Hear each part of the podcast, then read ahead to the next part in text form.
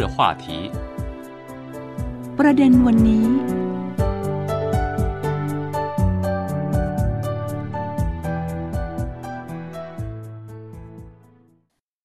สวัสดีค่ะ คุณผู้ฟังค่ะต้อนรับสู่รายการประเด็นวันนี้ค่ะ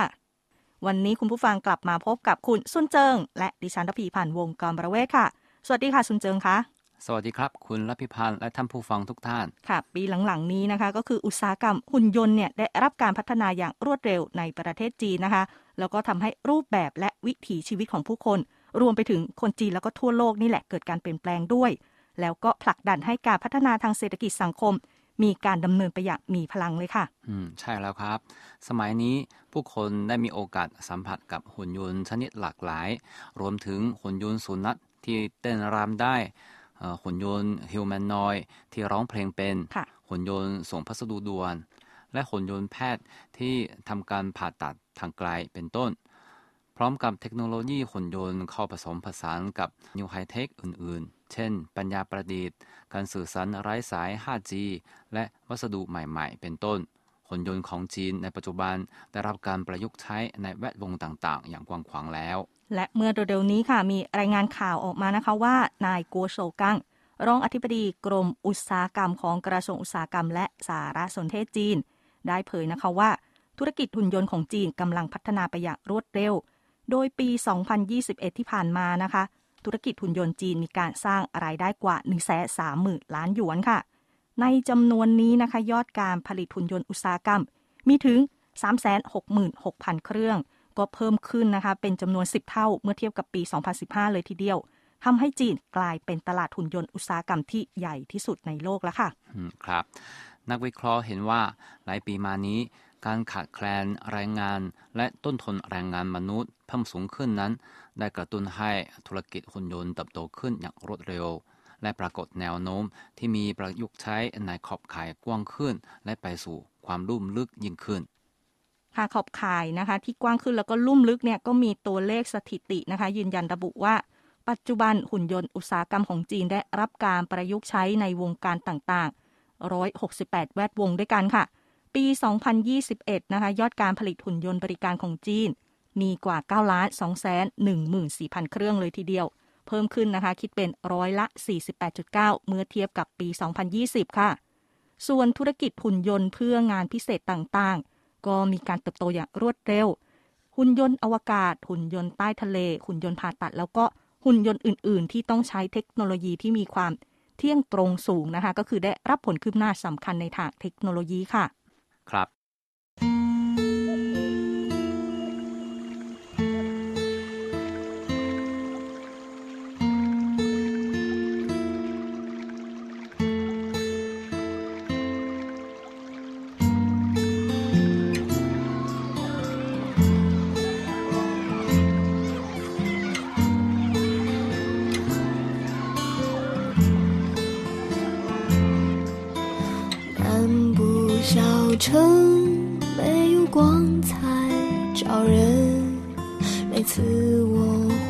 这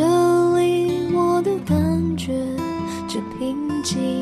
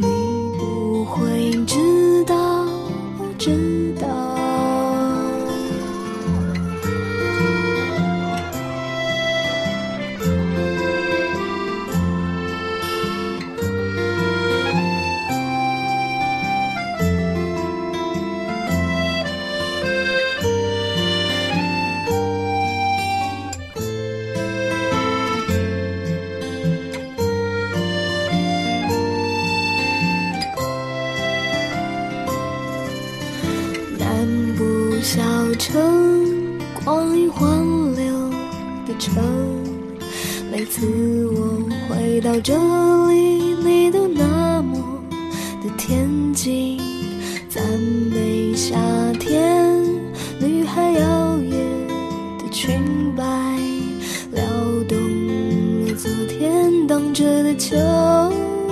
千，摇啊摇，摇啊摇，摇啊摇，摇啊摇，我在这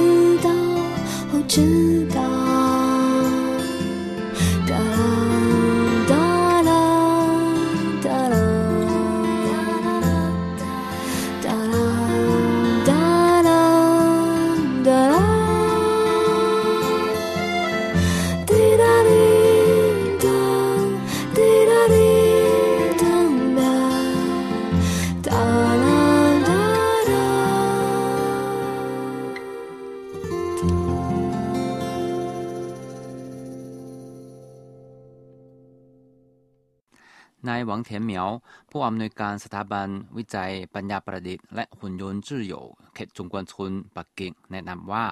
ในอดีต อุตสาหกรรมการผลิตโทรศัพท์มือถือ และรถยนต์จะประยุกต์ใช้หุ่นยนต์มากกว่า แต่ปัจจุบันธุรกิจอื่นๆ เช่น ธุรกิจพลังงานใหม่ ธุรกิจภาคบริการและเกษตรกรรม ต่างได้เริ่มประยุกต์ใช้หุ่นยนต์แล้วช่วงอดีต วิสาหกิจที่สามารถใช้หุ่นยนต์ได้ มีแต่พวกบริษัทยักษ์ใหญ่เท่านั้น แต่ปัจจุบันบริษัทขนาดกลางและขนาดเล็กต่างๆ ก็มีการประยุกต์ใช้หุ่นยนต์ได้ด้วยแล้วค่ะก็ปัจจุบันนะคะหุ่นยนต์บริการนี่แหละมีการประยุกต์ใช้ในแวดวงต่างๆ อย่างกว้างขวางเลยทีเดียว ซึ่งก็รวมไปถึงในภาคธุรกิจด้านอาหาร การศึกษาการรักษาพยาบาลแล้วก็โลจิสติกเป็นต้นค่ะ ซึ่งในงานมหกรรมการค้าภาคบริการนานาชาติของจีนนะคะปี 2022 ที่เพิ่งสิ้นสุดลงไปเมื่อเดือนกันยายนที่ผ่านมานะคะ บริษัทเหม่ยถวนแพลตฟอร์มธุรกิจอีคอมเมิร์ซที่โด่งดังของจีนก็ได้มีการจัดแสดงรถยนต์ส่งด่วนไร้คนขับ แล้วก็โดรนส่งพัสดุด่วนค่ะในงานนะคะ ก็สามารถช่วยเพิ่มประสิทธิภาพ การขนส่งพัสดุให้สูงขึ้นอย่างมากเลยค่ะ ยังมีสถิตินะคะคุณซุนเจิงคุณผู้ฟังเขาระบุเขาว่า ถึงปัจจุบันจีนมีบริษัทด้านหุ่นยนต์บริการกว่า 439,000 แห่งแล้ว ในจำนวนนี้ค่ะ บริษัทที่จดทะเบียนใหม่ใน 8 เดือนแรกของปีนี้มีการเพิ่มขึ้น 79,000 แห่งเลยทีเดียวค่ะ คุณซุนเจิง อืม ครับ ขณะเดียวกันหุ่นยนต์พิเศษต่างๆ ก็มีความคืบหน้าทางเทคนิคอย่างเห็นได้ชัดหุ่นยนต์อวกาศสามารถปฏิบัติงานต่างๆ นอกยานอวกาศได้หุ่นยนต์ใต้ทะเลสามารถสำรวจใต้ทะเลในระดับลึกถึง 10,000 เมตร แล้วหุ่นยนต์พิเศษต่างๆ ยังสามารถปฏิบัติงานโดยอัตโนมัติในสถานที่หรือสภาพแวดล้อมที่เป็นอันตรายอย่างมีประสิทธิภาพสูงอืมแล้วก็เนื่องมาจากความต้องการในตลาดนะคะที่เพิ่มขึ้นต่างๆ เหล่านี้ แล้วก็ได้รับการสนับสนุนอย่างดี ทางนโยบายจากรัฐบาลนั่นเอง ธุรกิจหุ่นยนต์ของจีนนะคะ ก็เลยมีการพัฒนาอย่างรวดเร็วค่ะ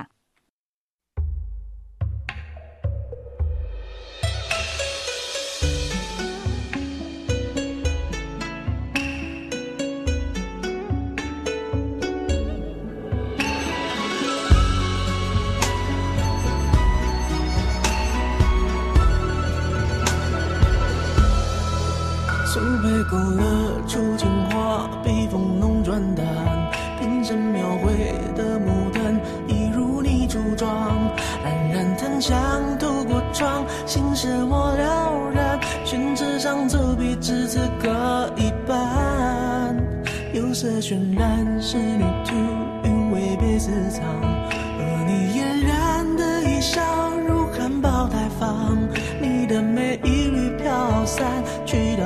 去不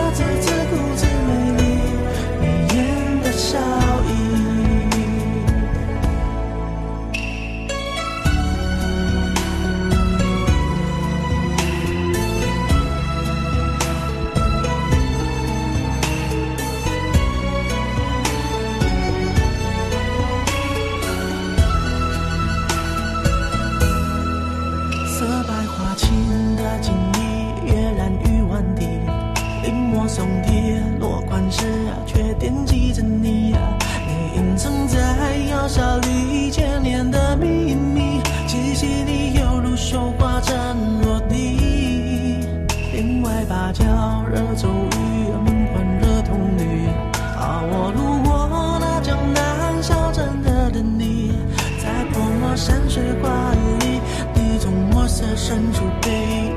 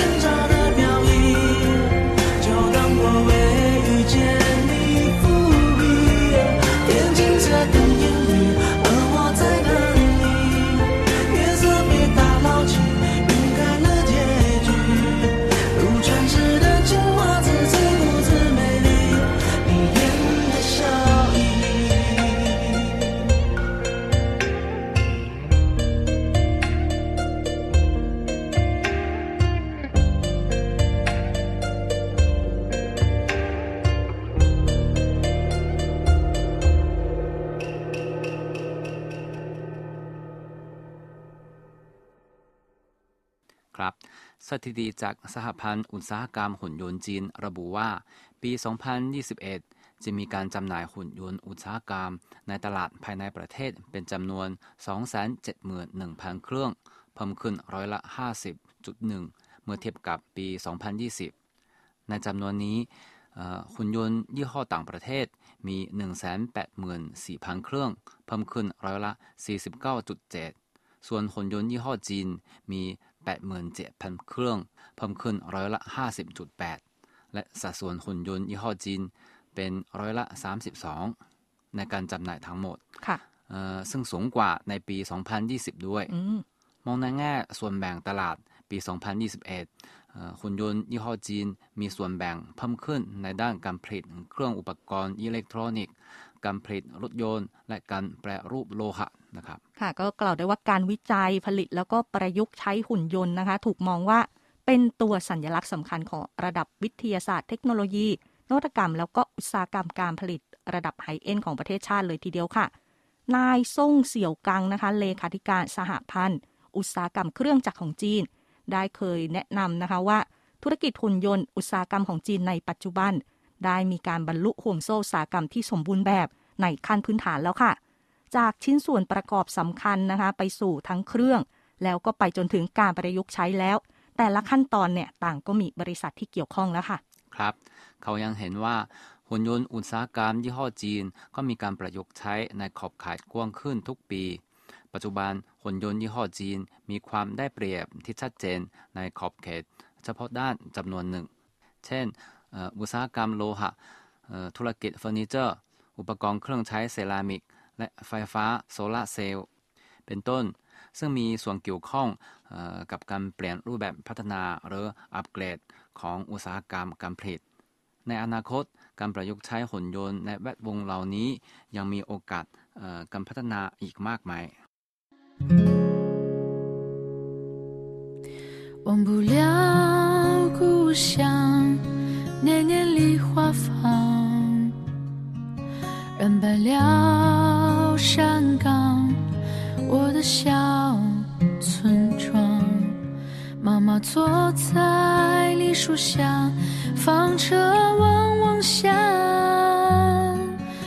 爬上梨树枝，闻那梨花香。摇摇洁白的树枝，花雨满天飞扬，落在妈妈头上，飘在纺车上。给我幸福的故乡，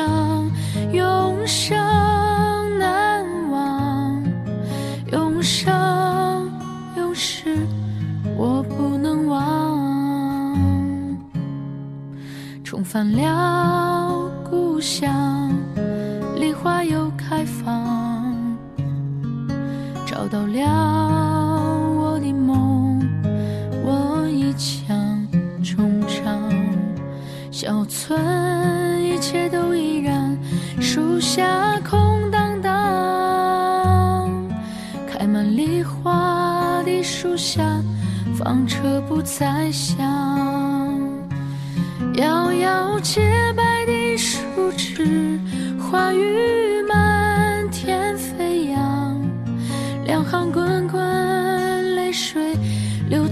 树下。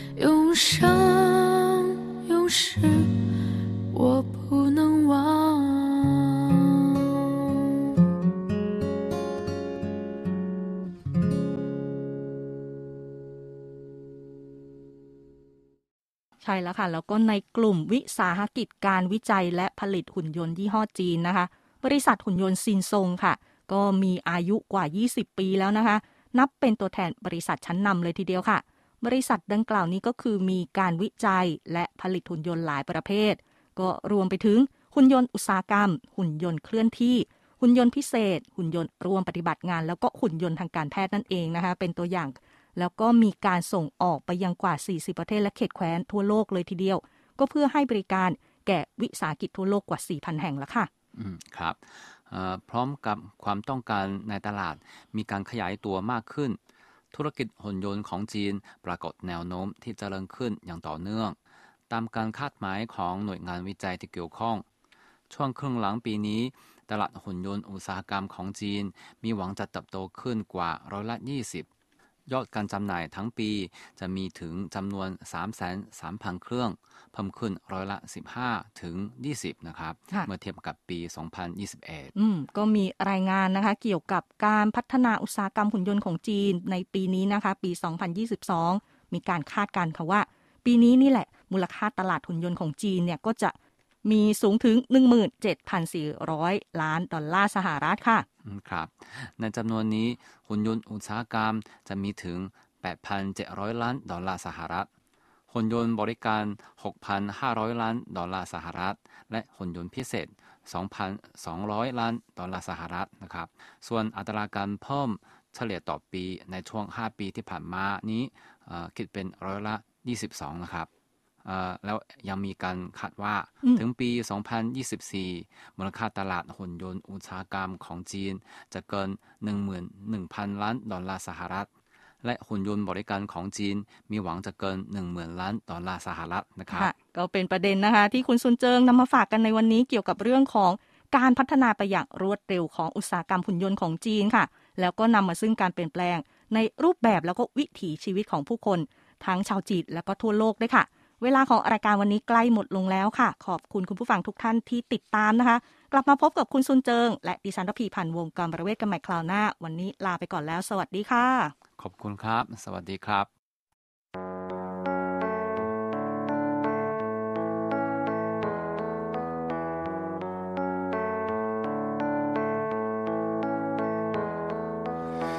徘徊着的，在路上的。走吗，Via Via？易碎的骄傲着，那也曾是我的模样。沸腾着的，不安着的，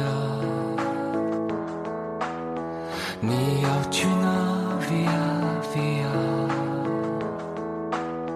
迷。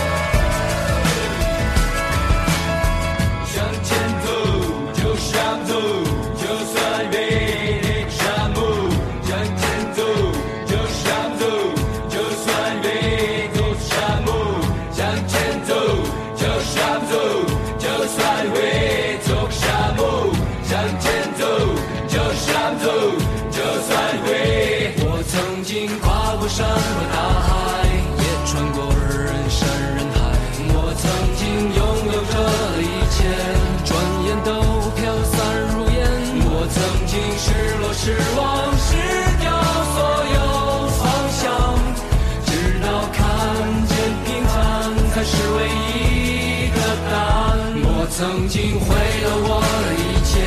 只想永远的离开。我曾经堕入无边黑暗，想挣扎无法自拔。我曾经像你，像他，